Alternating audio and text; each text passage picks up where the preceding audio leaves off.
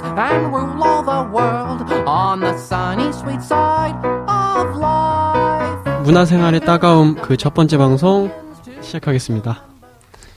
어, 간단하게 이제 출연자들을 소개하겠습니다. 저는 일단 진행을 맡은 어, 그리고 영상 작업을 하고 있는 조기현입니다. 어, 저는 뭘 맡지?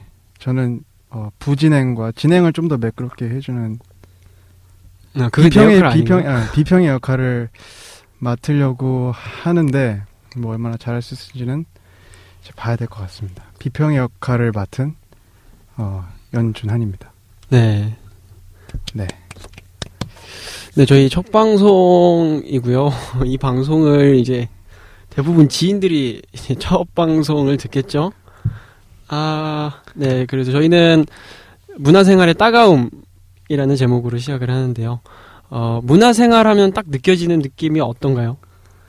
아 문화생활 하면은 뭐 여러 가지 저는 이제 영화를 좋아해서 예, 영화가 가장 먼저 생각나고 음, 소설 뭐 대중문화 뭐이 정도 어, 그렇죠. 예, 그런, 그렇죠. 대중문화를 다루는 방송입니다. 네 문화생활 보통 무- 문화생활 하면은 대중문화들이 많이 생각을 하죠. 저희 깜냥 안에서 할 수 있는 대중문화, 영화, 뭐 책, 뭐뭐 TV 프로 뭐 이 정도를 다루려고 하고요. 어, 네, 그 다음에 이제 문화생활하고 그 뒤에 있는 이제 따가움이라는 표현인데요. 줄여서 이제 문생따라고 우리가 부르자. 이름 좋죠 네, 문생따 된 소리를 끝으로 문생따 네, 문생따. 어, 따가움 하면 어떤 생각이 드시나요, 또? 전 따가움 하면은 글쎄요 날카로움 따가움 음. 네네 맞아요. 그 일단 로고 디자인도 약간 날카롭게 했어요. 아. 네. 그래서 약간 좀 따갑다라고 하는 게 불편한 감정 이제 감각이기도 하지만 아좀 뭔가 살아있는 것을 느끼는 음. 좀 그런 것 같아요. 죽은 문화 생활이 아니라 살아있는 문화 생활은 뭔지 좀 거창하게 시작하는 것 같은데 한번 그런 음. 방송을 해보려고 이렇게 방송을 시작했는데요. 그렇죠.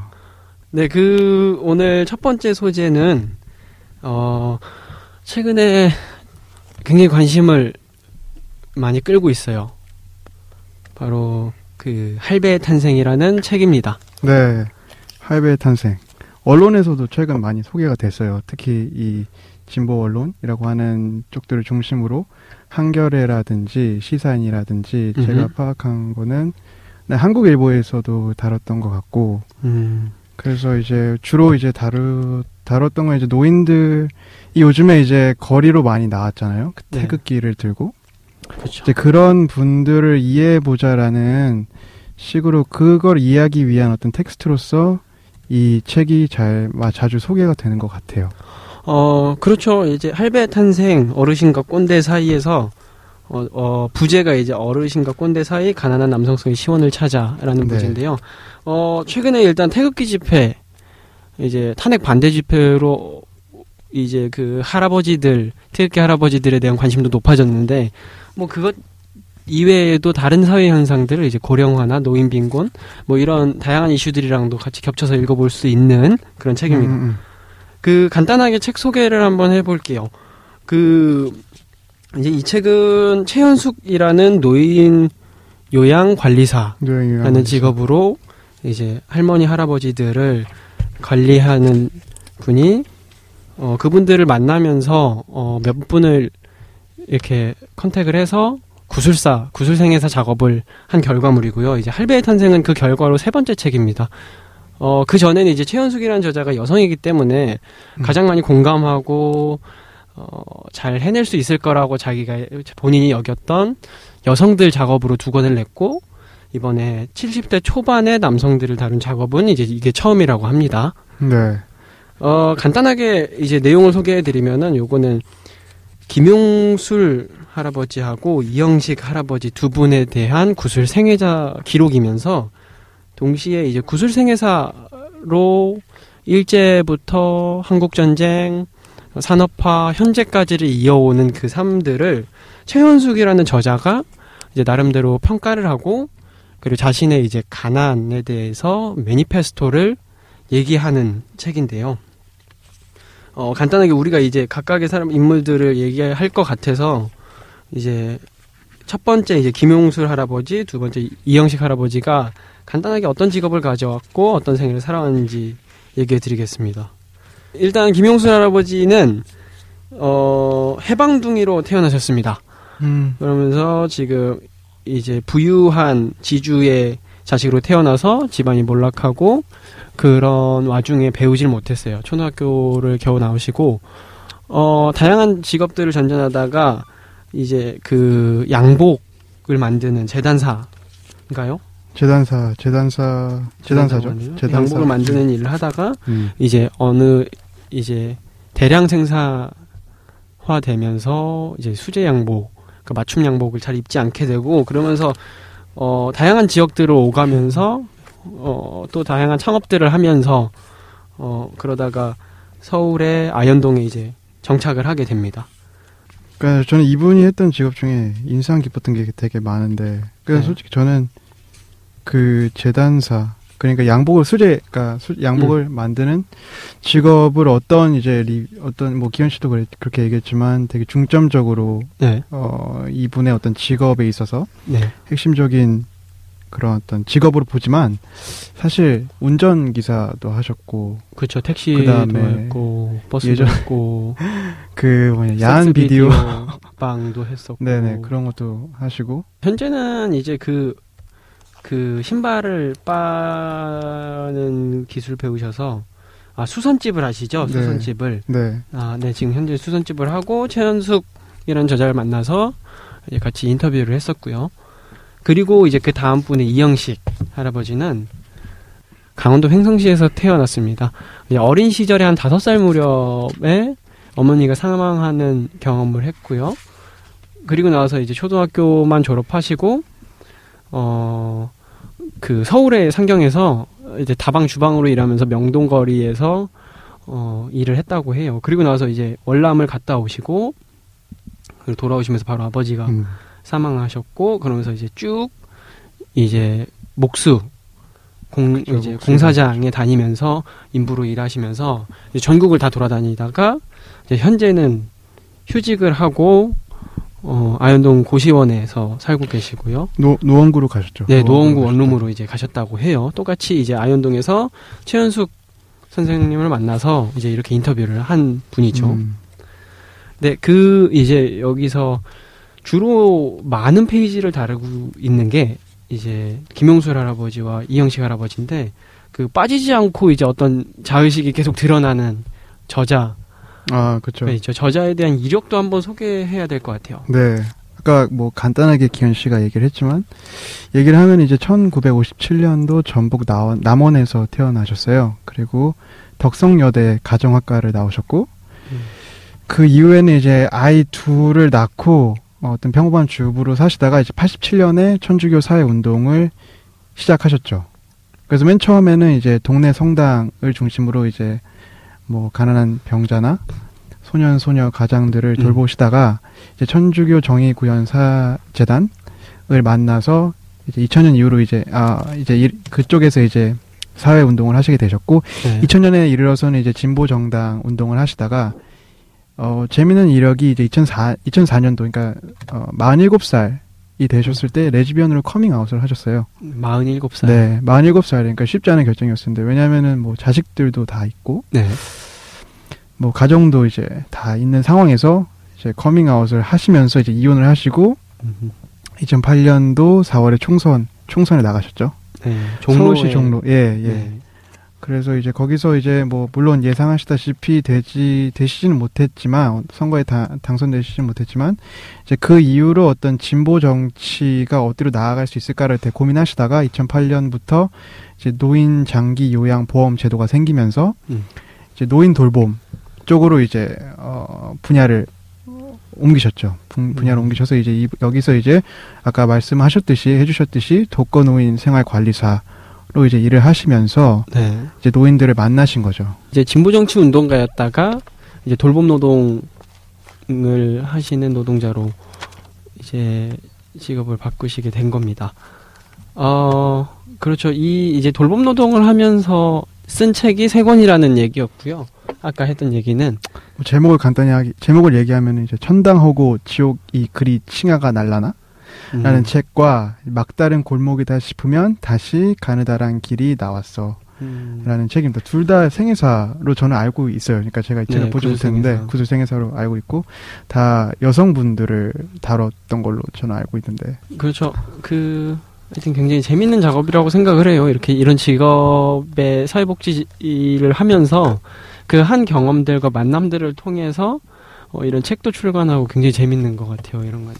그 이제 준하 씨는 이 책을 어떻게 읽으셨어요?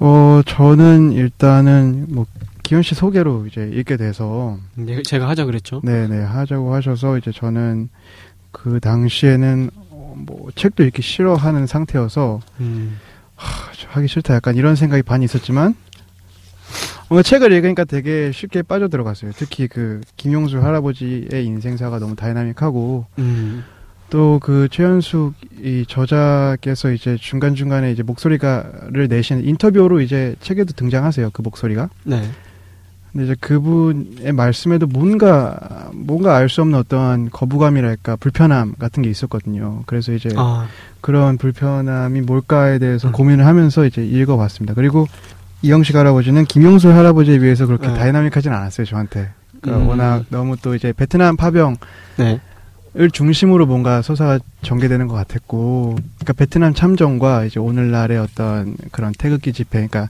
굉장히 보수적인 할아버지들 간의 관계에 대해서 뭔가 파악해 보려고 하나 뭐 약간 이런 생각이 들어서 이제 그런 작업에는 그렇게 크, 크게 뭔가 뭔가 흥미를 못 느꼈어요. 너무 약간 평탄해서 그런 걸 수도 있고 너무 예측한 내용이 나와서 그런 걸 수도 있을 그래요? 것 같아요. 예. 아 그렇군요. 어 저는 일단은 막 이- 이렇게 뭔 얘기를 하기보다는 너무 그 생애 체험들이 사실 굉장히 잘 서술돼 있어요. 굉장히 재밌는 표현들로 얘기 그 이야기가 되고 있어서 근데 굉장히 빠져들어면서 읽었습니다. 어 한국 현대사를 훑는 개인사이면서 동시에 이것들을 최현숙이라는 저자는 굉장히 정치적으로 읽으려고 합니다. 그죠. 정치적으로 그러니까 정치적인 것과 어떤 개인적인 것이 불가분 관계에 있다. 서로 네. 띄워줄 수 없다. 라는 걸 어떻게 보면 이분들의 어떤 개인적인 굉장히 개인적인 체험들을 얘기하거든요. 이를테면은 이제 뭐 김영수 할아버지에서 얘기해서 기- 어, 기억이 나는 거는 이제 군대에서 네. 이제 뭐 구타를 뭐 당하면서 이제 뭐 삶의 어떤 가치관이랄까 이런 거를 이제 형성하시는 과정이 저는 되게 이제 그때 당시에 왜 그렇게 폭력이 만연했고 왜 이렇게 삥땅 치는 문화라고 해야 음. 되나요? 뭐 그런 게 이제 그런 군대 문화를 통해서 어떤 삶의 어떤 굉장히 그런 근본적인 태도로서 자리 잡게 됐는지도 되게 흥미롭게 읽었고 그렇죠. 또 이제 하나의 예로서 보면은 정관 수술 얘기도 되게 재밌었어요. 그러니까 국가가 어떤 음. 그런 뭐라고 해야 되죠? 그러니까 신생, 그러니까 어떤 그런 인구율, 인구를 조절하는 네. 그런 통치 전략 같은 것도 이제 그 그걸 통해서 이제 이분이 사실은 굉장히 자유롭게 다니셨거든요. 자유롭게 많은 여성분들을 만나면서 막 아, 정관 수술을 통해서 네, 정관 수술. 그러니까 저는 그렇게 약간 봤어요. 그걸 통해서 이제 막 아, 전국을 돌면서 자유롭게 성생활을 하셨더라고요, 이분이. 근데 그리고 아, 또 아. 이제 성생활을 통해서 뭔가 그분의 어떤 그 당시에 어떤 삶이 결정되고 삶의 방식이 방식이 그렇죠. 어, 재밌는 거는 이제 김영수 할아버지뿐만이 아니라 이영식 할아버지도 전국을 다 돌아다니셨던 아, 맞아요, 분이죠. 두 예, 분다 예. 이제 예. 굉장히 이주를 하면서 살아왔던 네. 생인데 이제 두 분의 차이가 있다면 김용수 할아버지는 이제 어, 어떤 분을 만나느냐 어떤 여성분을 만나느냐가 어떤 이주의 집중적인 중심점이었고 이영식 할아버지는 어떤 현장에서 나를 고용하느냐 부르느냐 음. 이게 제일 컸었죠 건설 네, 노동을 하셨으니까 네. 어, 아까 했던 얘기 중에서 굉장히 재밌었던 게 그 군대에서 이제 삥땅 치는 문화에 대해서 얘기하죠. 네. 그러니까 뭔가 센 사람한테 뭔가 다 바쳐야 되고 네. 뭔가 강한 사람한테는 약해야 되고 약한 사람한테는 강해야 되고 그러니까 이게 이제 군대에서 배우고 나서 전 생애가 다 그렇게 규정이 되죠. 그렇죠. 그리고 맞는 거를 그러니까 일테면 그런 거예요. 그러니까 돈을 어떤 자기의 어떤 상관이 네. 휴가에 나가는데 휴가에 나가기 위해서 휴가에 나간다고 얘기를 해요. 자기 부대원들한테. 네. 그러면은 그거는 이제 돈을 모아서 내 자기한테 상납을 하라는 그런 신호인 거예요. 신호죠. 네. 그래서 눈치껏 파악해가지고 돈을 넣어주면은 맞지를 않는데 이제 음. 돈을 못 채워내면은 이제 때린다는 거예요. 막 이제 M16을 개, M16을 분해가지고 그 부품으로 네, 그걸로 엄청 뾰족뾰족하고 그한대한막 대- 한대 예. 맞으면 피가 터진다고. 예, 피가 예. 터진다고 이제 이 김영수 할아버지 가 말하고 있는데 네. 그런 걸로 맨날 맞고 이제 맞지 않기 위해서 상납을 해야 되고 그런 어떤 불안 부조리 속에서 그런 게 일상화 되셨던 것 같아요. 그래서 이제 그런 와중에서도 눈치껏 살아남아야 된다. 네. 눈치껏 사는 게 답이다. 세상은 원래 그렇게 생각을 하시다가 세상은 원래 이렇게 사는 거다가 되신 거죠. 그리고 그런 어떤 가치관이 이제 생존 우선주의가 이제 계속 어떤 삶의 근본적인 삶의 굉장히 기초적인 태도로서 자리 잡은 거죠. 네. 그렇습니다. 그, 그런 가치관이라는 거를 이제 그 최현숙 선생은 뒤에서 이제 그 김용술 할아버지와의 이제 구술생애사 인터뷰 총평에서 이제 천박한 것이다라고 말을 합니다. 굉장히 마초적이면서 굉장히 잡초라고 김용술 할아버지 본인이 표현하셨던 그것처럼 굉장히 천박하기에 살아남았다라고 말을 하죠.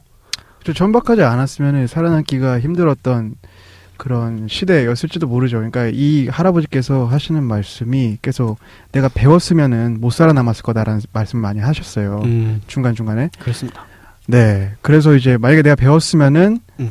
이런 불합리에 맞서 싸웠을 거다. 내 성격에 음, 가만히 안 있었을 거다. 내가 못 배웠기 때문에 못 저- 배웠기 때문에 못 배웠기 때문에 오늘까지 내가 목숨을 부지할 수 있었던 거다라는 식으로 말씀을 하세요. 옛날에 제가 본 책 중에 이제 성석재 소설가의 투명 음. 인간이라는 책이 있는데 이제 그게 한국의 어 그런 근현대사를 한 가정을 통해서 얘기를 하는 거예요. 네. 근데 이제 초반부에 이제 그 일제 강점기 강점기 때 지주 집안이 몰락하는 과정을 보여주는데 아, 그 가장 근본적인 원인이 이제 자식을 교육시켜 놨더니 이, 이 교육받은 자식이 저항하는 거죠. 저항하는 거죠. 저항을 그렇죠. 하다 보니까 집안이 몰락하고 그거를 본 또 그 어, 교육받은 어, 사람의 자식은 배움이라는 것 자체에 대해 아주 그 근본적인 어떤 반감을 갖게 되는 거죠. 음, 그렇습니다. 그 배움이라는 것에 대한 아쉬움과 반감이 김용수 할아버지만 있는 게 아니라 이영식 할아버지도 어느 정도 있죠. 초등학교만 졸업하셨고, 네. 네 그렇게 근데 강하게 이제 그 인터뷰 내용에서는 강하게 못 배웠다는 게 드러나진 않아요. 그렇죠. 근데 저는 이 배움에 대해서 이 두 분이 갖는 어떤 양가적인 태도가 되게 흥미로웠어요. 그러니까 배우 음. 배움에 대- 내가 배우지 않았기 때문에 내가 살아남을 수 있었지만 네, 동시에 내가 배우지 않았기 때문에 배우지 못했기 때문에 더 나은 삶을 살지 못했다라는 못했다. 그런 어떤 양가적인 감정이 그리고 되게 배운 사람들을 혐오하면서 동시에 그들을 약간 우러러 보는 듯한 음, 그런 태도도 굉장히 재밌었고 그게 이제 오늘날 어, 노인들에게 일반적으로 나타나는 태도인지 음, 뭐 그런 것도 약간 궁금증이 생겼고 뭐 그랬습니다. 그렇습니다. 이제 할배 탄생이라고 했을 때 우리가 할배라고 딱 범주화시켜서 얘기할 수 있는 그런 할아버지들이 사실은 이런 구술사의 생생한 증언들을 통해서 사실 개개별의 인간이다라는 거를 확실히 이야기해 주는 것 같아요, 요거는. 아 그렇죠. 이 두 분의 삶이 그러니까 우리가 보통 그냥 하, 할아버지, 꼰대, 그다음에 뭐또 뭐라고 개저씨, 하죠? 개저씨, 뭐말 개저씨보다도 틀딱이 뭐 약간 이런 표현. 틀딱이는 뭐요? 그러니까 틀리 딱딱거린다고 해서 틀딱이. 그건 이제 인터넷에서 한창 많이 아, 진짜 쓰- 그런 네. 말을 해요? 아, 이제 굉장히 비하하는. 그죠. 굉장히 비하하는 말이죠. 아, 이제 그런 얘기도 말 있고 처음 이제 노인들 노인들을 하나에 그냥 뭉뚱그려가지고 그쵸. 비합리적이고 생각이 없고 정근대적이고 사회를 후퇴시키려고 하는 이 시대를 이 사회를 더욱더 안 좋은 곳으로 안 그래도 어려운데 더 어려운 곳을 만들고자 하는 그렇습니다. 그런 집단으로 그냥 통칭해서 우리가 이해를 하려고 하고 있는데 그런 와중에 있어 이 책에서 보여주는 두 할아버지의 사례들을 통해서 그들이 굉장히 고유한 어떤 삶의 어, 삶을 가지고 있고 또 고유한 개인이고 한 개인의 인간으로서의 할아버지들을 보게 됐다. 아, 네. 인데요. 어, 저도 굉장히 재밌었던 게 어떤 이제 무조건적으로 1번을 찍고 음, 태극기 집회에 나가고 네. 이런 보수적인 분들을 어떤 반성 능력이 전혀 없는 사람들로 보는 시각이 많죠. 그쵸. 그런 시각이 이제, 어, 많고, 사실은, 어, 이거는 이제 또 문제점과 연, 그러니까 제가 제기하고 싶은 어떤 문제하고 연결이 되는데, 이 책이 근데 이제 언론 같은 데서, 언론에서 소비되는 방식에 대한 얘기예요. 그러니까 이 음. 책이 언론에 소비되는 방식은 이제 태극기 집회, 그러니까 콘크리트 지지증을 이해해 보자. 나아가서는 이제 태극기 집회에 나오는 뭐 노인들을 이해해 보자라는 음. 식으로 책이 프레이밍이 되는 것 같아요. 언론들을 음, 보면은. 이 책을 이 책을. 네. 사회적 효용을 그렇게 이제 그쵸, 설정을 그쵸, 하는 그쵸. 거죠. 근데 이 동시에 근데 반대로 이 책을 저희가 얘기한 거는 이제 굉장히 개별적인 인간들을 보겠다라는 어떤 의도가 담겨져 있는 음. 책인데 뭔가 또 선전이 될 때는 또 이걸 통해서 노인들을 이해해 보자라는 식으로 어, 굉장히 받아들여지기가 쉬울 것 같아요. 그렇게 근데 그런 식으로 프레이밍이 돼 있고 그렇습니다. 그 그런 비슷하게 느낌을 저도 사실 처음에 받았었는데 음. 어떤 집단에 대해서 이해력을 높일 거다라고 생각을 했어요. 음, 이를테면 가난한 남성성, 가난한 할아버지들을 다룬다는 건 OECD 가입국 중에 노인자 살률 1위, 음. 노인 빈곤율 1위 나라에서 너무 디폴트니까. 그죠.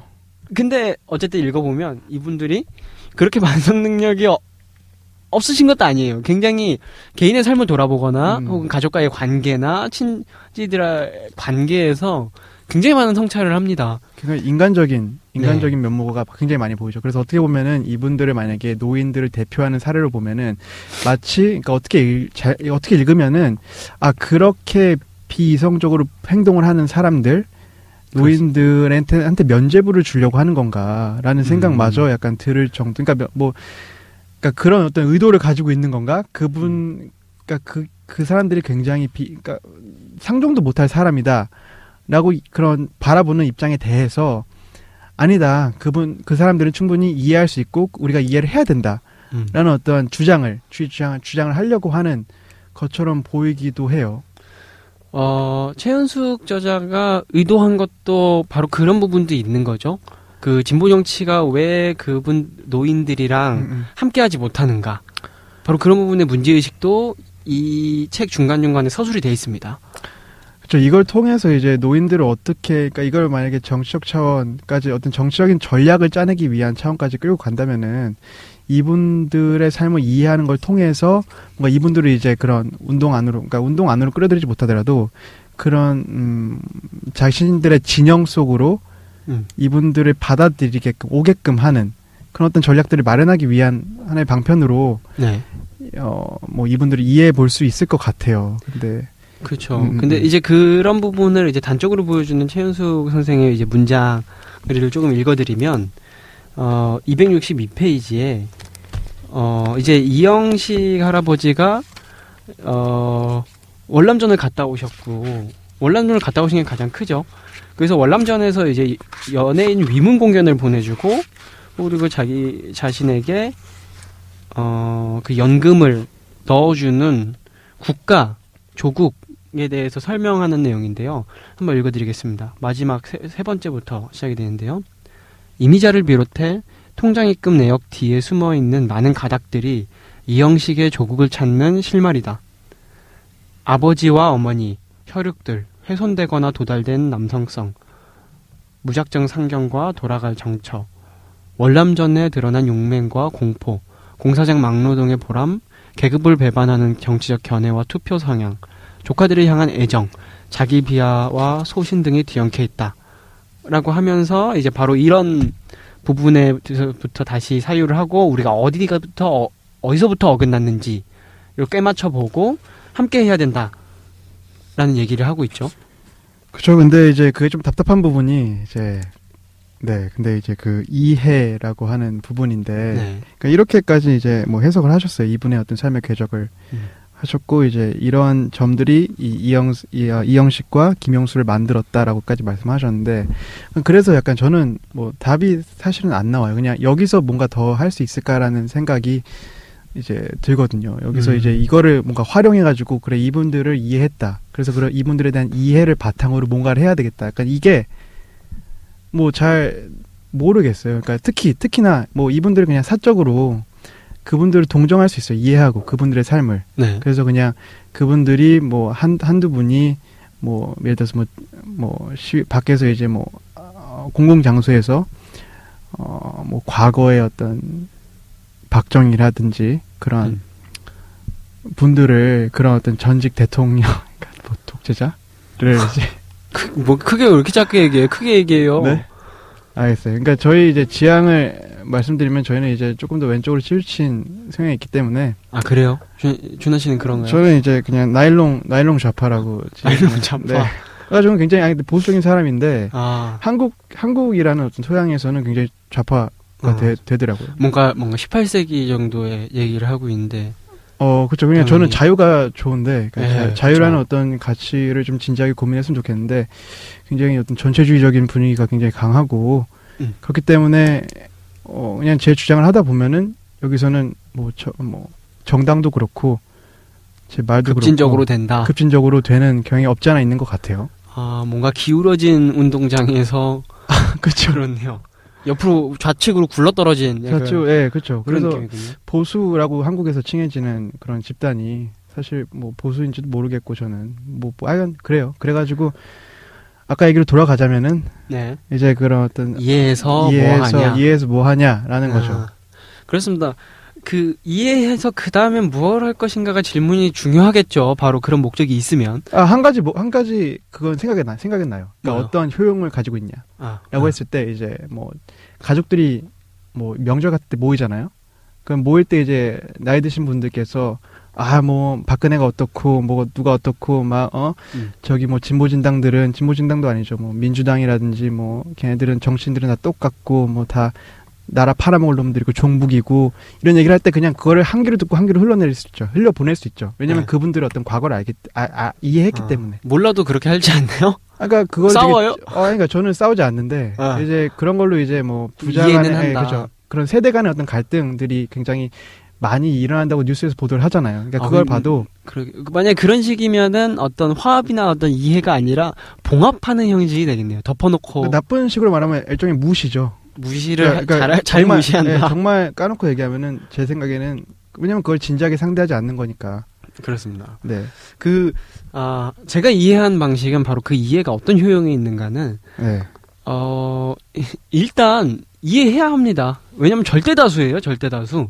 50% 이상이 박근혜를 찍었던 것처럼 굉장히 많은 수가 보수화되고 있고 보수이고요. 그래서 이해를 한다는 건 어, 거기서 10%만 이해를 해도 돌릴 수 있다면 그건 굉장히 조, 굉장히 큰 성과나 이득이라고 생각을 합니다. 어, 또 반대로는 당연히 어떤 거친 현대사를 겪어오면서 묵인되고 묵살되고 어떤 찌그러졌던 그 자아들 자존감들 그 생애들을 보면서 어 같이 회복할 수는 없을까? 같이 이 생이라는 걸 다시 회복해서 어 삐뚤어진 정치에 대한 어떤 사고를 재정립할 수 있지 않을까? 이런 생각을 해요. 근데 삐뚤어진 정치라고 제가 표현했지만 그것도 굉장히 의문이 드는 부분이에요. 과연 삐뚤어졌는가? 라는 부분인 거죠. 여기서 이제 그 최현숙 선생이 여기서 계속 이제 계급에 대해서 얘기를 합니다. 다른 타 계급의 시선에 종속된 타 이데올로기의 시선에 종속된 사람들이라고 이야기를 해요. 사실 이 이제 생 생애사를 보면서 어, 과연 그렇게만 얘기할 수 있는가? 어, 그렇게 쉽게 음. 단정 지을 수 있는가라는 생각은 확실히 드는 것 같아요. 그러니까 그 사람들이 계급을 위반한 어떤 네. 이해, 그러니까 세계관을, 그러니까 시각을 가지고 있다는 거죠. 그렇죠. 그러니까 자기한테. 이익이 되는 음. 정당에 투표하지 않는다. 단적으로 이렇게 얘기할 수 있겠죠. 근데 정치를 어떻게 생각하는가에서부터 조금 이분들 그러니까 그거 넘어서서 자기 자신들의 이익을 대변하는 정당이라고 얘기- 얘기를 하셨는데 네. 그러니까 사실 자신의 이익을 대변하는 정당 자체가 그렇게 진보 정당 자체, 네, 네, 진보 네, 정당 네. 자체가 네. 이런 말인 거, 거죠. 네, 그 이분들이 과연 이렇게 막 이제 글쎄요 막 얼마나 거기에 대해서 자기 자신들이 본인들이 그러니까 정치를 보는 시각 음. 이분들이 정치를 대하는 시각 거의 관심이 없으시거든요 이분들은 그러니까 책에 나온 것만 보면은 음흠. 그냥 다 그놈이 그놈이고 근데 1번 찍고. 근데 1번 찍고 그쵸. 네. 그 이영식 할아버지는 1번만 찍진 않았어요. 김대중 노무현을 맞아요 맞아요 찍고. 저는 예. 그래서 그 부분이 되게 재미 재밌었고 그쵸. 그리고 이 그 그걸 통해서 또 질문 의문이 들었던 게 계속 아 그러면 이게 이, 정말 이, 이 사람들을 통해서 이 사람을 통해서 뭔가 언론이 얘기하는 할아버지들을 이해해 보자라고 하는 게 과연 그 말이 되는가? 음. 그러니까 되게 그런 생각이 들더라고요. 그 괴리라고 해야 되나? 이 책의 어떤 목적과 계속 돌아가지만 똑같은 얘기로 이 책의 어떤 목적과 음. 소개되는 방식, 소비되는 방식 간의 괴리가 뭔가 이 책의 독해를 조금 복잡하게 하지 않나 음, 이런 생각이 들었어요. 그렇죠. 저 이 책의 효용의 이제 첫 번째는 진보정당이 정책을 만들고 선전을 할 때 이분들의 감각을 좀 더 익숙하게 활용할 아, 수 있다는 그럴 거죠. 네, 그렇죠. 그렇죠. 이를테면 그냥 최저시급 1만 원, 최저 시급 1만 원, 어, 300만 원 월급 시대라고 해서 이분들한테 왜 호응이 없냐? 왜 너희들한테 이익이 되는데 음, 음, 왜 호응이 음, 없냐? 음, 그러면 너희들 그러면 여기에 대한 우리 안 찍었으니까 대가를 치르는 거 아니냐? 그 빈곤은 음. 이게 아니라 이분들이 어떤 생일을 거쳐오면서 그런 것들 단지 구호 몇 개로 뭔가 이렇게 호응을 하지 않는가 거기에 대해서 고민하고 생각해 볼 수 있는 지점들을 여기서 저- 다시 말하면 어디서부터 틀어졌는가를 얘기해 볼 수 있을 것 같아요. 그래서 이영식 할아버지 같은 경우는 이제 아까 잠깐 얘기했지만 저기 노무현이었나요? 네. 김대중이었나요? 네. 김대중을 뽑았다고 했죠. 박정희를 아, 좋아하시고 박정희를 좋아하시고 김대중 노무현을 김대중을 뽑으셨고 뽑았고 이제 박근혜를 뽑았는데 네. 근데 김대중 노무현을 뽑은 이유가 아, 그 이명박 보다 정동영 찍었다고도 했어요. 아, 그런가요? 네. 아 그런 말도 있었고요. 근데 저는 그 뽑은 이유가 네. 너무 너무 약간 황당하기도 하고 그래서 이제 얘기를 하면은 남자 나왔기 때문에 찍었다 라는 말씀 하셨어요. 아, 그, 이- 이제 그, 김대중 노무현은, 대, 대통령, 전 대통령들은 남자답기 때문에 찍었고, 근데 제 생각에 저기 박 박근혜는 박정희 때문에 찍었다라고 했던 것 같아요. 그러니까 남성다움의 그늘이죠, 사실은. 그러니까 그 남성다움이라는 음. 게 선거의 잣대가 되는 거예요. 기준이 되는 거죠. 그렇죠. 네. 그러니까 이게 무슨 정치적 이익을 가지고 얘기, 말, 이게 이 뭔가 선거가 가는 게 아니라 어, 남자답네. 그러니까 어떻게 보면은 남자다움 자체가 이 분한테 있어서 굉장히 중요한 어떤 기준이 된다는 거죠. 선택의 기준, 그렇죠. 삶의 기준. 그리고 이제 최 어, 최현숙 이 저자께서도 그런 말씀하세요. 정상 정상의 성규범, 그렇죠. 이, 가부장제. 이 가부장제. 네. 가 이분들 두 분의 삶에 있어서 얼마나 큰 영향을 미치, 미치는지 얼마나 억압적이었는지. 얼마나 억압적이었는지 그리고 심지어 지금까지도 이분들 스스로가 자기 자신들을 제대로 된 가정을 갖추, 갖추지 못 갖추지 못했기 때문에 비정상이고 죄인인지 음. 죄인처럼 스스로가 스스로를 보고 있는지 그러니까 그런 어떤 정상 성 정상적인 성 규범의 억압적인 측면을 굉장히 많이 얘기를 하거든요. 음. 가부장제 그리고 어떻게 그래서 어떻게 보면은 어떤 가부장제를 공략하는 게 그러니까 이건 순전히 어떤 선거의 차원에서만 본다면은 네. 가부장제를 공략하는 게 이분들의 마음을 얻기 위한 가장 쉬운 방법 아닌가 뭔가 이런 생각도 들었어요. 아, 저도 사실은 그 생각이 어느 정도 들었는데요. 일단은 이제 그 콘크리트 지지층이라는 말이 있잖아요. 근데 거기 좀 폐기해야 될 것 같은데 이를테면 약간 제가 생각하기에는 콘크리트가 아니라 이번에 이제 최순실 박근혜 사건으로 게이트 사건으로 뭔가 지지율이 하락했다가 올라가는 그 모습을 보면서 아 그 뭐야. 디스코 팡팡 지지층? 뭐 뭐라 그래? 그 메모리 폼 지지층 약간 이런 말이 좋은 것 같아. 다시 회복되잖아. 들어갔다 무슨 일 있으면 들어갔다가 다시 회복하는 거예요. 그래서 그렇죠. 콘크리트 지지층 말이 더 이상 그렇게 음. 유효하진 않은 것 같아요. 그렇죠. 일단 그 메모리 폼 지지층이 어떻게 형성되는가, 왜 형성되는가는 분명 쉬운 질문이 아니에요. 이 두 분의 생을 다 봤다고 해도 이 두 분만 얘기해도 규, 뭔가 규명되는 건 없다고 생각해요. 근데 음. 저는 약간의 힌트를 얻은 부분이 바로 그 가부장에 대한 부분인데 그 최현숙 저자가 굉장히 가부장에 대해서 굉장히 큰 부분을 할애하죠. 네. 어, 이를테면 두 분 다 아버지가 술병 걸려서 돌아가셨어요. 그 아버지의 빈자리를 크게 느꼈고요. 그렇죠. 그리고 이제 개인이라는 나를 반성했을 때 정상적인 아버지, 훌륭한 아버지가 되지 못했다가 굉장히 큰 어떤 성찰 부분이었습니다. 성찰 내용이었죠. 그러니까 그것 때문에 결국에는 운 거, 그러니까 이분 두 분들이 굉장히 감정적으로. 굉장히 어, 강한, 강력한 네. 그런 지점들이 있는데 그게 다 훌륭한 아버지가 되지 못했고 자식들한테 못해줬고 내가 부인한테 못쓸 짓을 했고 그렇기 때문에 내가 벌을 받는 거다. 약간 이런 식으로까지 저는 이제 읽혔거든요. 그러니까 그분들이 그렇게까지 이제 죄의식을 가지고 있는데 근데 이제 그 저자는 이제 그러지 말아라. 음. 그게 너무 이렇게 사람들이 정상이라고 규정한 어떤 가정 가족의 모습에 어, 당신이 기준을 맞추고 있어서 그런 거다. 음. 당신은 하나도 어디에 꿀릴 거 없이 떳떳하게 살아왔다. 이렇게 얘기를 해줬죠. 그래서 그 정상 이데올로기 혹은 가부장이 어 제가 보기에는 이분들이 과거에 이제 공동체의 경험이 얼마나 있는가를 좀 물어야 될 것 같은데 어 일단 이 김용수 할아버지는 가족 공동체를 시작해서 이제 이주를 시작하면서 가족 공동체와 떨어지는 과정으로 홀로 남는 과정을 겪었었죠. 그리고 이영식 할아버지도 어 저 이제 김용수 할아버지는 이제 혈맹 혹은 이- 어 혈연으로 뭔가 아름아름 생존해 왔다면 이영식 할아버지는 혈연으로보다는 어떤 어 이제 성매매 여성들 뭐 그런 도움이 있었다고 하죠. 음. 어 그러면서 그런 관계 공동체를 겨우겨우 겪어가면서 이제 홀로 남겨진 겁니다. 그러니까 여기서 말하고 싶은 것은 어 사회가 없는 사회였다는 거죠. 어떤 정치 공동체가 가장 큰 정치 공동체가 혹은 국가라는 것이 부재했었고 더불어서 이분들한테는 지역 공동체가 없었다는 겁니다.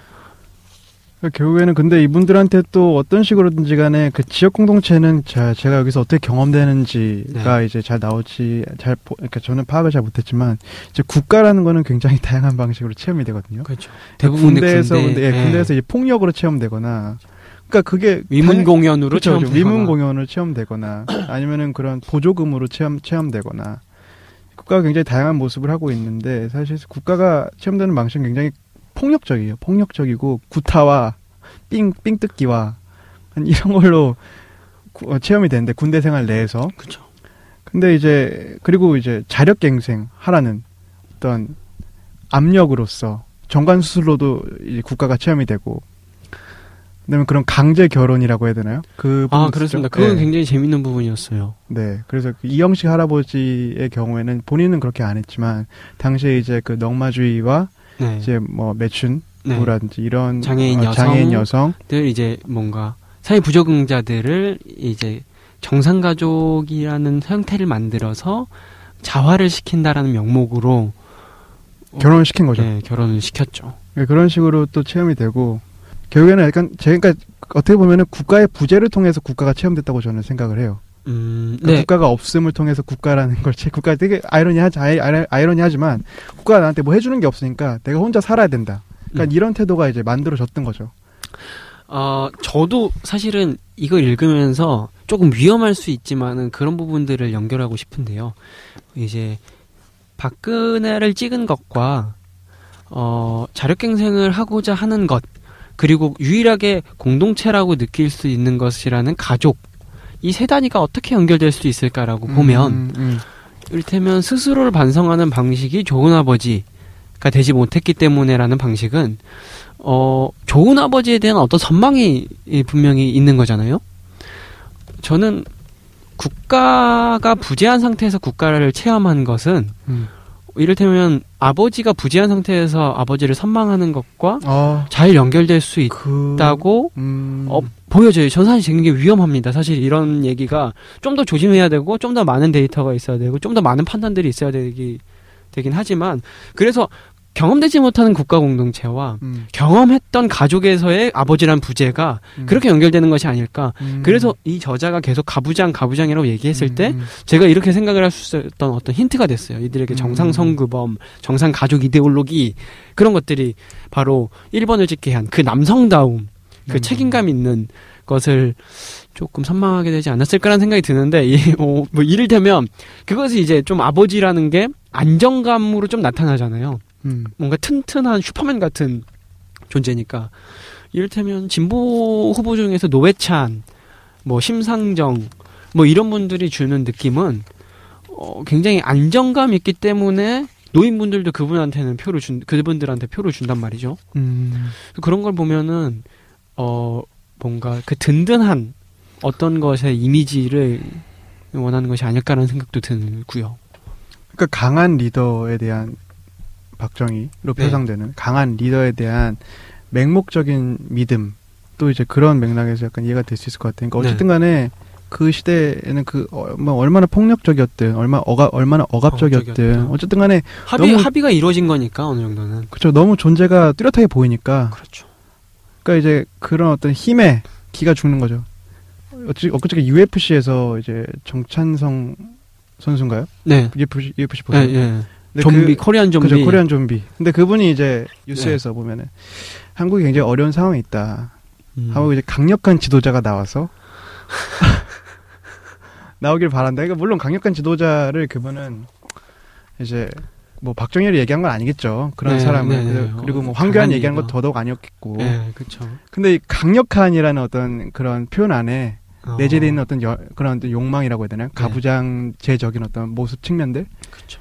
강력한 지도자를 그러니까 혐오하면서 사랑하는 것 같아요. 그러니까 그렇죠. 왜냐면은 음, 사람들이 야, 다 양가적인 것 같아요. 저는 그래서 자기네 자신의 어떤 자유를 실현하고 싶어하면서도 음. 동시에 무한한 자유가 주어지면 너무나 불안하니까 그걸 대신 해줄 사람, 자신들을 어떤 자신들에게 어떤 위치를 부여해줄 사람 음. 그런 메시아적인 아이콘을 찾는 것 같아요. 동시에.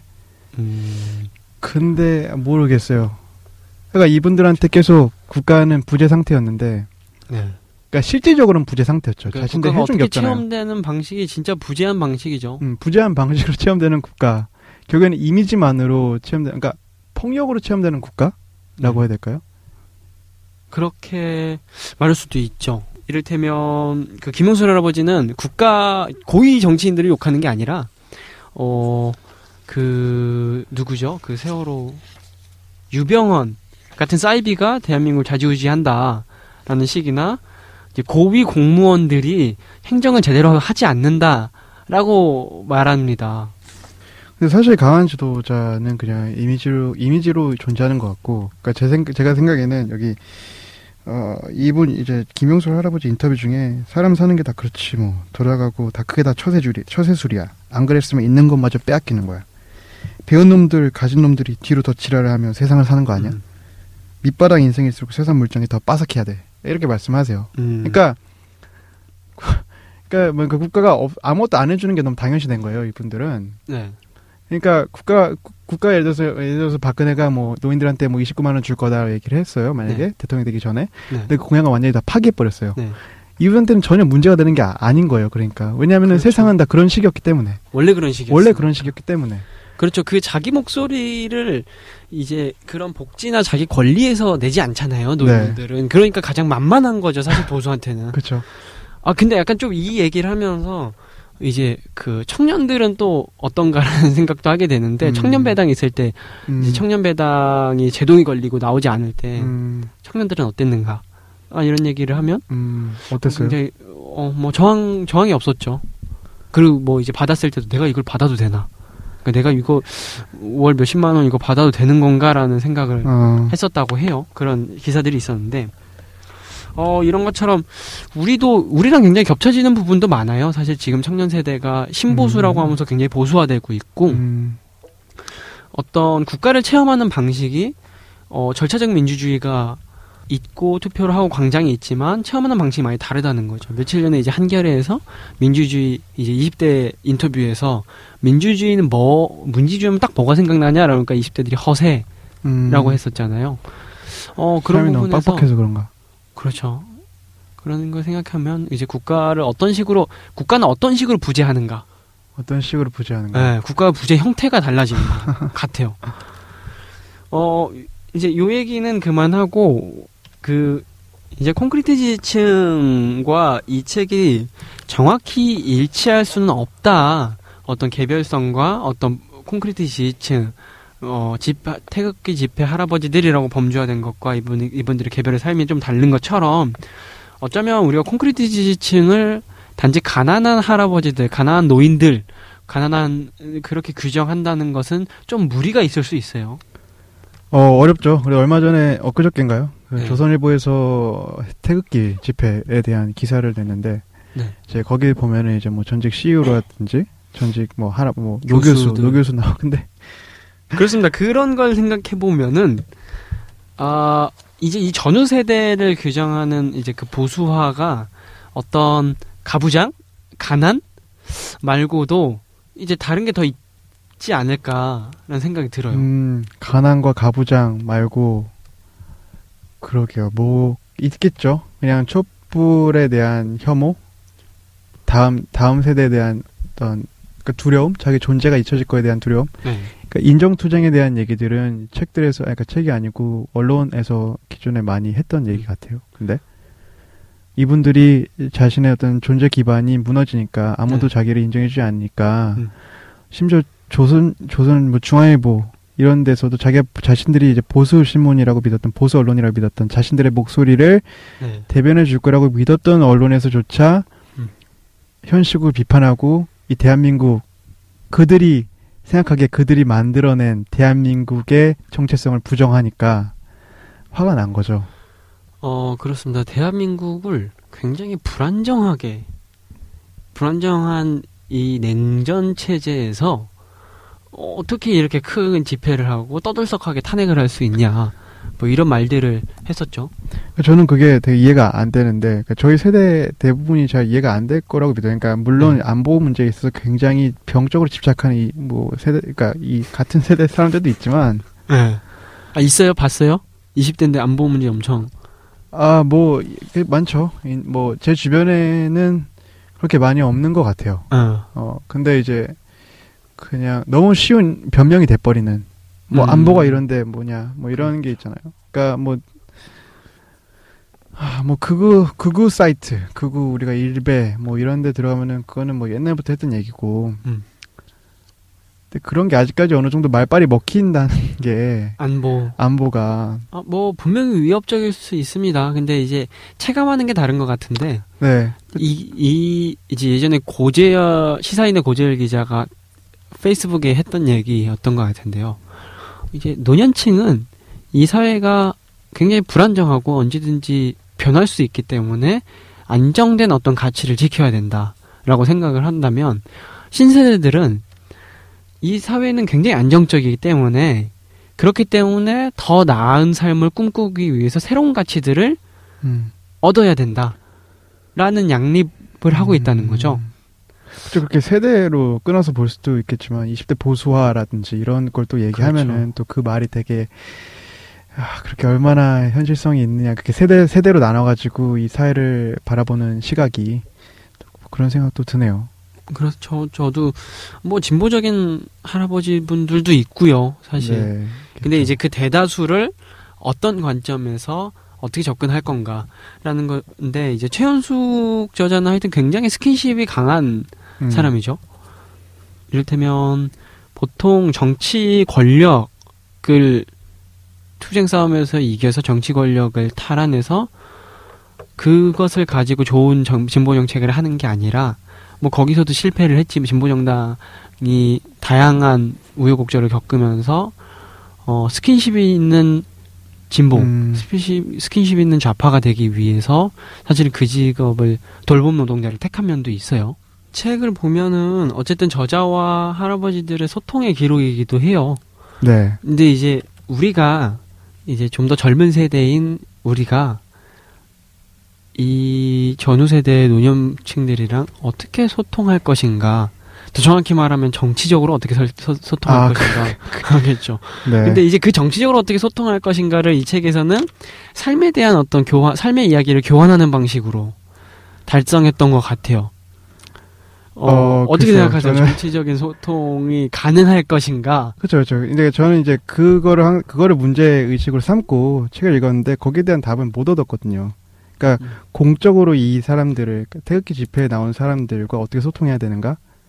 음, 콘크리트 지- 지지층과 어떻게 서, 그러니까 뭐 아까 전에 그 뭐라고 했죠? 메모리 폼 지지층과 어떻게 네. 소통을 해야 되는가? 저는 방 방법이 없다고 생각을 해요. 그러니까 그게 굉장히 뭐 기현 씨 듣기에 너무나 일반적인 얘기고 혐오를 조장하는 행위일 수도 있고 부- 분열을 조장하는 행위일 수도 있지만 우리가 방법이 없어도 찾아야 된다니까 지금 대다수가 사람들이 그러는데 한 대다수가 근데 다 콘크리트 지지층은 아니잖아요. 그러니까 굉장히 보수화되고 있죠. 보수화되고 있지만 이분들이 그런 걸 대표하지는 않는 거라고 생각을 해요. 저는.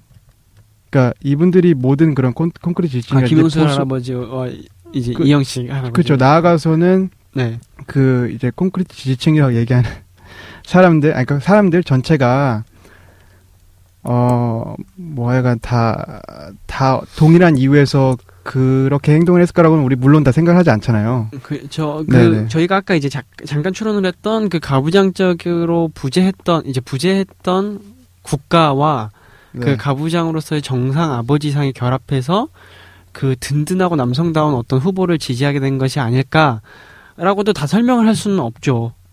근데 이제 아까도 얘기했지만 이 책은 굉장히 개별적인 사례들에 집중하면서 음. 이것을 전체로 확장하고 범주화시키는 것을 굉장히 경계해야 되는 독 사- 책인 것 같은데 어 뭐 어, 그런 건 있는 것 같아요.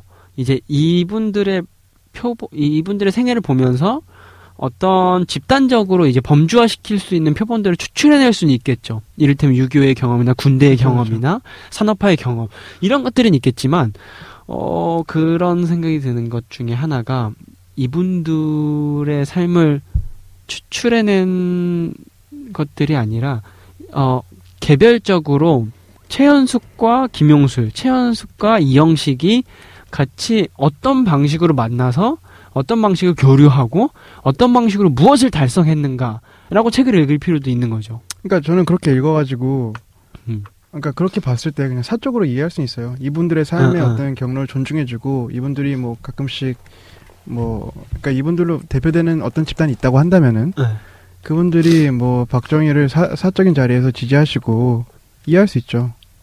근데 만약에 이분들이 태극기 집회에 나왔어요. 아, 만약에 그러면 아 할아버지 2번 찍으시라니까요. 2번 찍어야 돼요. 막 이러면 2번 아니 4, 3번 4번 찍어야 돼요. 막 이렇게 말하면 그러니까, 그러니까 그, 그러니까 제가 얘기하는 거는 네. 그런 어떤 저, 그게 저, 그러니까 기현 씨 말, 말의 표현에 따르면 정치적인 얘기고 네. 제 얘기 따르면 공적인 얘기인데 예.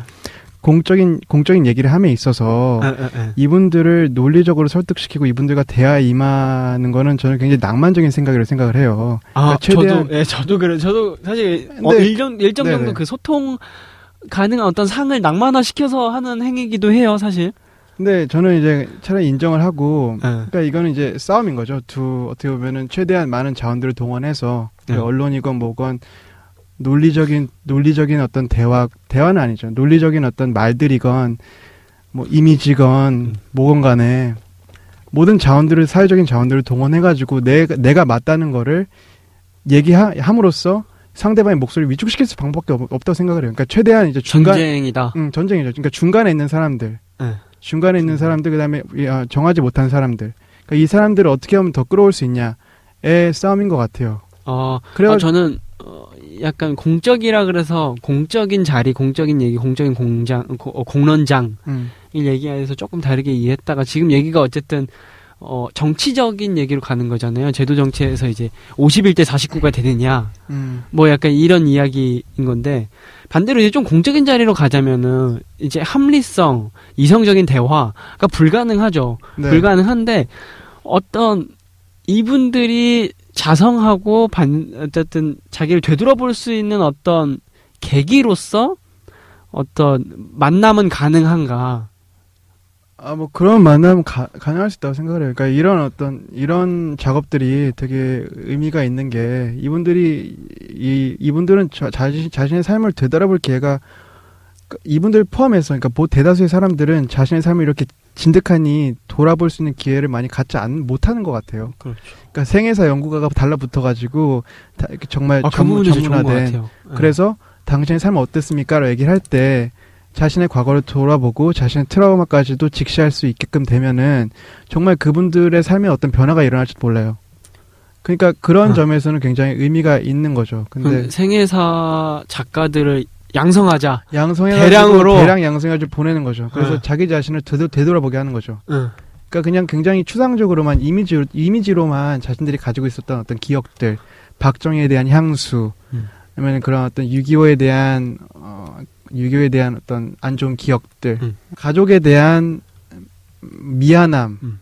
부- 화, 아, 그러니까 모든 감정들 이런 것들을 다 되돌아보게끔 하면은 사람이 좀 자성 능력을 갖게 되지 않을까. 그러니까 아, 지금은 그냥 그렇죠. 그냥 외치는 거잖아요. 거기가 얼마나 쉬워요. 태극기 집회 같은데 나와가지고 어, 효능감도 있고. 그렇죠. 효능감도 있고 내가 살아있다는 느낌도 나오고 음. 어떤 믿음, 어떤 신념에 자기 자신이 투신한다는 것 자체가 얼마나 삶에 생동감을 줘요. 그쵸. 근데 이제 그게 아니라 그냥 진득하니 앉아서 자기 자신 자기 내면을 되돌아보는 일은 솔직히 쉽- 쉬운 일이 아닐 거란 말이에요. 맞아요. 그 그러니까 어쩌면 다른 가치 체계 를 스스로 세우는 일인 거잖아요. 기존에 살아왔던 가치 체계들의 막 이제 굉장히 덮어놓고 켜켜이 쌓였던 그 가치 체계들을 다 정리해내고 음, 다 캐내서 있는 원석 하나를 딱 안고 다시 쌓아지는 거잖아요. 그러니까요. 그런 작업을 하는데 저는 이 부분에서 이제 최현숙이라는 저자가 가지고 있는 위치성도 음. 굉장히 중요하다고 생각을 해요. 일단은 한 10살 차이 나는 여성이고요. 근데 그게 저는 생- 굉장히 쉬운 점도 아- 쉬운 점이 아니었지만 어쩌면 굉장히 편안한 접근성을 가지고 있는 음, 어, 장점이기도 했던 것 같아요. 이를테면 그리고 뭔가 뭐 활달한 성격이야. 성격은 뭐 모두가 가질 수 있지만은 뭐 시비 걸기. 시비 걸었다 그러잖아요, 막. 딱히 12원은 제가 근데 못 찾았는데 에, 뭐 사실 뭐 주먹으로 벽을 치셨는지 모르겠지만 일단은 그런 게 기록되진 않았어요. 그냥 이제 아니, 뭐 되게 놀- 건드렸다 뭐 되게- 약간 이랬던 것 같은데. 되게 놀라웠던 게 네. 이분이 시비에 걸었다고 해가지고 저는 정말 어떤 공적인 상황에서라도 예를 들어서 강정마을 얘기를 하거든요. 아, 그쵸. 부드럽게 네. 잘 얘기하죠. 그렇죠. 굉장히 그리고 이 받아들이시는 김영수 할아버지께서도 맞아. 인정하세요. 너무 잘하죠. 너무 잘하죠. 아니, 그러니까 나- 나는 나- 어. 뭔가 싸움이 일어날 줄 알았는데 시비에 걸었다고 해가지고 굉장히- 그리고 굉장히 어려운 작업이었다고 얘기를 해서 물론 이게 그분의 삶을 날것의 말로써 받아들이는 게 음. 어려웠겠죠. 힘들 굉장히 어려운 작업이었겠죠. 그분의 어떤 경험도 내가 알, 경험을 알지 못하고 하니까. 그렇죠. 근데 그 이제 그 날것 날것의 말 앞에서 굉장히 설득의 언어, 그러니까 어떤 내용은 굉장히 진보적이지만 그리고 어느 정도는 자신을 드러내지 않는 방식으로 이제 듣, 듣는 화 이제 청자로서 음. 있으면서 어 굉장히 그때 그때마다 어떤 이슈들이나 어 이야기들을 굉장히 부드럽게 잘 얘기한 것 같아요. 잘, 잘 끌어내셨죠, 굉장히. 근데 약간 요건 약간 의문인데 질문이 굉장히 논리 이제 대- 답변이나 질문이 굉장히 논리적이지 않아요? 근데 이제 그거를 내러티브를 음. 구성하셨겠죠. 그렇죠. 뭔가, 예. 잘 잘 구성 잘 구성하신 것 너무 같아요. 자기적인 부분도 있, 다고 저는 막 생각을 했거든요. 네, 어떤 건지 말해 봅시다. 이, 이쯤 되면 자기적인 거 한번 얘기해도 됩니다. 그러니까 이를테면은 가족 얘기를 할 때 이제 가족에 대해서 그러니까 회한에 대해서 내가 가족한테 못 해줬던 거를 이제 하면서 뭔가 자기 눈물을 흘리고 근데 그게 그러면서 이제 자기 자신을 정말 되돌아보는 자기 자신을 온전히 난 나쁜 사람이 아니다라고 마치 그런 거죠. 마치 저는 뭐가 생각나냐면은 그 굿윌 헌팅이란 영화의 아, 아. 맨 마지막 장면에 어, 그 맷 데이먼을 그 누구죠? 어. 그, 예. 로빈 윌리엄스. 아, 로빈 윌리엄스가 이렇게 안으면서 막, 너 잘못이 아니야. 너, 너 잘못이, 잘못이 아니야. 너 아니야. 잘못이 아니야. 막 울면서 막 얘기하잖아요. 저는 이제 그 장면에서 굉장히 닭살이 굉장히 많이 돋았거든요. 아, 아 저는 그래요? 저도 좀 돋으면서 좋았어요. 아, 그래요? 그니까 그 장면이 계속 너무 생각이 나는 거예요. 아 그거 같네요. 진짜 그거 같네요. 예. 근데 물론 이제 상처가 많고 자기 자신을 돌아볼 수 없는, 그러니까 이, 다, 자신 자신을 돌아볼 기회를 갖지 못한, 사, 못한 사람들이 자신의 지난 날들을 긍정해주는 사람들을 만나면은 저는 그렇게 굉장히 어떤 강력한 감정이 나올 수 있을 거라고 생각을 해요. 이분들이 우- 울음으로써 음. 감정을 폭발시키시는 거예요. 이게 이렇게 구성하는 방식은 좀 약간 심파적이지 않나 음. 네, 그런 생각이 들었어요. 어, 내러티브 구성 방식이 어쨌든 그 대화의 방식인 음. 것 같아요. 그러니까 우리가 이제 그 어르신들이랑 이제 대화를 할 때 이를테면 어, 정치적 이슈만 딱 얘기해서는 대화가 안 되잖아요. 그러니까 대화가 안 되고 그들의 생에서 어떤 걸 같이 추적해 나가는 회복에 대한 음. 어, 그런 게 굉장히 어, 필요할 마- 것 같아요. 맞아요, 이를테면 그냥 어 사실 이렇게 얘기해도 일정 정도 진실을 얘기한 완전 반쪽짜리 진실을 얘기하는 것 같다는 느낌은 들어요. 이를테면 진짜 그게 이렇게 이제 눈물의 서사를 음. 만들지 않는 상황들 정말 엄청난 신념과 엄청난 확증 자료들로 모든 걸 반박하면서 이를테면 방어 기제가 너무 많은 거지. 저는 어떻게 보면 그런 걸 좀 기대했거든요. 어. 그, 게 그러니까 만약에, 만약에 오히려 그런 분을 인터뷰했다면은 그런 인터뷰가 진행이 됐다 됐다 하면은 정말 뭔가 콘크리트 지지층에 대해서 뭔가 기사들이 얘기하는 콘크리트 지지층의 정, 정신 세계와 음. 그들을 이해해 보자라는 어떤 어떤 기사와 굉장히 부합하는 글이 되지 않았을까. 근데 어쨌든 그 다양 그 어쨌든 그 보수라는 이념과 이슈들에 자신의 피해 의식과 이제 지난날의 삶들을 투영하는 거라고 볼 수 있는 거잖아요. 어, 아, 사실 어떻게 어쨌든 더 강력하신 분을 만났어야 된다 이건데 어떻게 하던 어떤 시간이 걸리든 사실은 어 충분한 어 생애사 작가의 역량과 어, 노력이 있다면 음. 가능하지 않을까라는 생각도 들긴 해요. 그렇죠. 근데 생애사 방법론, 생애사 연구 방법론이라는 거에 대해서 이제 제대로 배워본 적이 없어서 어떻게 좀 이 내러티브 구성이라든지 뭐 이런 거에 대해서 전문적인 얘기는 할 수 없겠지만 음.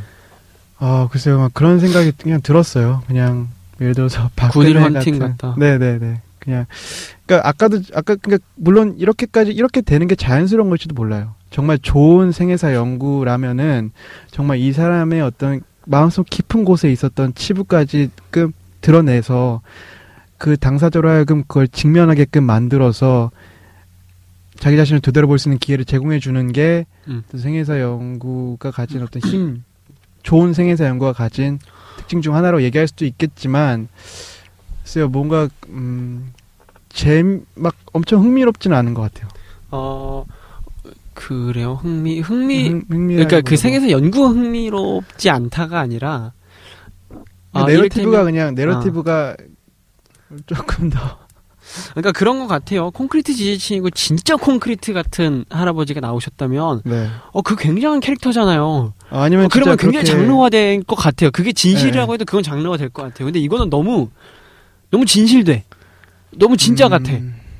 약간 그래서 약간 조금 흥미가 음. 발생하지 않, 장르화되지 못하기 때문에 음. 흥미가 발생하지 않는 지점도 있을 것 같다는 생각이 들어요. 그러니까 아예 맨 처음부터 고르는 그러니까 인물을 섭외할 때 어떤 특정한 기준들을 잡고 어 그리고 그 인터뷰가 제, 진행됐다면은 뭐 음. 제가 지금 얘기한 거에 대한 어떤 불만족스러운 음, 부분들이 그러니까 충족이 됐겠지만 구체적인 지표들로 이제 지역이나 연령이나 네 근데 사실 그렇게까지 잡- 그렇게 대상을 잡는 게 쉽지 않고 또 그분들이 거부하셨을 수도 있고.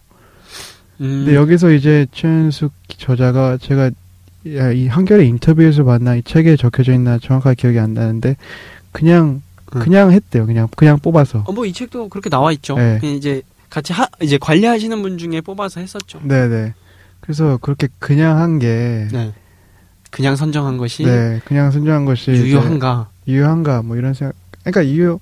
그러니까 그냥 개인의 어떤 아까 전에 우리가 저희가 어, 초반부에 얘기했듯이 하이베라고 통칭되는 어떠한 이미지를 깨기 깨는 수단으로서는 음. 깨는 방법으로서 굉장히 좋은 것 같아요. 유효한 것 같아요. 깨- 어, 네, 그런 어떤 이미지를 깨기 위한 있지만 성취가 있지만 저도 그 부분에 대해서 이제 나름의 얘기를 이제 공적으로 그분들을 개별성을 어떻게 이해하는가의 문제도 있지만 어, 그 집단을 선택한 것은 그냥 어, 임의로 이제 주변에 있는 인물들을 선택했지만 그 집단의 이제 이분 김용술 이영식 할아버지 두 분이 사회적인 텍스트로 사회학적인 텍스트로 얼마나 유효한가는 그 결과물을 가지고 따져봐야 될 것 같아요. 이를테면 그 결과물이 이제 사회적인 이슈들과 같이 얼마나 많은 이야기를 할 수 있는지 그런 것이죠. 타자를 대변하는 방식의 어떤 지식인의 말들이 아니라 음, 타자의 목소리를 듣고 그 교류의 현장을 어떤 체험하면서 알게 되는 거니까 좀 다른 부분이 있는 것 같아요. 뭐 예. 그래서 하여튼 뭔가 계속 이런 작업이 계속 있었으면 좋겠어요. 아까 얘기했듯이 이거는 정말 저희 그 뭐랄까 정치 네. 제가 속해 있는 넓게 말해서 정치 세력을 위해서 정말 필요한 자, 자유주의? 자유주의 세력? 아니 어 그쵸 이 땅에 자유주의를 들여오려고 하는 세력들 어. 아. 자유, 자유주의라도 좀 가짜 좀 제대로 된 어. 제대로 된 근대화라도 이루자 이런 세력들 합리적인 소통이라는 걸 좀 해보자 아, 그럼 준환 씨는 지금 이제 근대화를 이룩하는 게 목적인가요? 네, 근대화를 이룩했으면 좋겠습니다 저는 아, 네. 알겠습니다. 아 물론 제 자신도 그쵸, 역사의 산물이고 어, 전근대와 이 근대와 탈근대가 섞여 있지만 굉장히, 굉장히 섞여 있지만 그래도 이 지향은 그러니까 너무 탈근대 얘기한 게 시, 어. 굉장히 시기상조였고 예. 그랬다는 생각이 드네요. 그냥 아, 그렇죠. 한, 그러니까 한, 그런 한때 생각- 포스트 모더니스트라고 막 하고 다녔잖아요. 그러니까 나한테. 괜히 깝치고 다니는 하여튼 이제 근대인으로 바뀌었습니다. 네네 근대 근대인이 되고 싶은 한 사람으로 네. 조기현과 근대인이 함께하는 방송. 문화생활 따가움. 아, 이제 좀 맞춰야 될 때가 된 것 같아요. 이번 방송의 총평을 한번 서로 소감을 얘기해야 될 것 같은데. 아 네, 저희가 이제 대본을 써놓고 예. 저희도 이제 서사를 구성해놓고 얘기를 하는 편이 나은가. 좋지 아- 좋지 않을까 굉장히 여기 오니까 책에 굉장히 많은 포스트잇을 붙여놨는데 어디서 뭘 봐야 될지도 모르겠고 아, 이거 막 뒤지더라고. 얘기도 어. 안 듣고 막 뒤졌어. 아 그러니까 얘기 그러니까 만약에 서사를 짜놓으면은 예. 어디에 어디다. 예, 미리 미리 적 적어놓고 빨간색 들어보자. 어. 예, 그 중간에 이제 길을 잃을 일도 좀 적고 두 가지를 한꺼번에 해야 되니까 내가 다음에 무슨 얘기를 하지와 이제 또 기훈 씨 얘기를 들어가야 돼 들어야 되니까 그게 좀 힘든 것 같아서 저희 지금 맨 땅에 헤딩한 거거든요 사실 아, 그렇죠. 지금 예 아, 아무것도 멘탈, 없이 멘탈은 괜찮죠. 아 지금 좀 힘들어요 어떻게 편집이 아. 될지 모르겠지만 약간 예, 첫 턴은 뭐 아 아, 그래도 그래도 저는 굉장히 재밌게 했었던 것 같아요. 그래요 예. 아, 그리고- 뭔가 예. 저도 그렇고 할 얘기를 다 못한 부분도 서로 있고 아, 네. 서로 이 마이크 앞에서 뭔가 서로 맥도날드에서 햄버거 먹으면서 했던 얘기하고 많이 다른 것 같아가지고 네. 조금 더 우리가 이 마이크에 익숙해지면은 진짜 본론을 얘기를 만들 수 있지 않을까 혹은 우리만의 어, 서사를 구축할 수 있지 않을까 네. 그런 생각이 듭니다. 할배의 탄생 한 번쯤 읽어봐도 좋은 책인 것 같아요. 저희가 생각 알려드렸던 그런 넓게는 이제 할배들이란 무언가 한번 이해하는 방식일 것도 같고 할배라는 범주가 그렇게 쉽게 지어지는 것은 아니다라고 생각도 들 수 있고 그리고 구술생에서란 뭔가라고 한 번쯤 더 고민해 볼 수 있을 것 같아요. 지금 강의도 하시더라고요 최현수 기자님께서 네, 그렇습니다. 그 말가활 아카데미에서 그래서 하시고 구술사 강의를 하시죠. 네. 저도 개인적으로는 음. 저희 그 할머니의 구슬 생일사를 써보고 싶은데.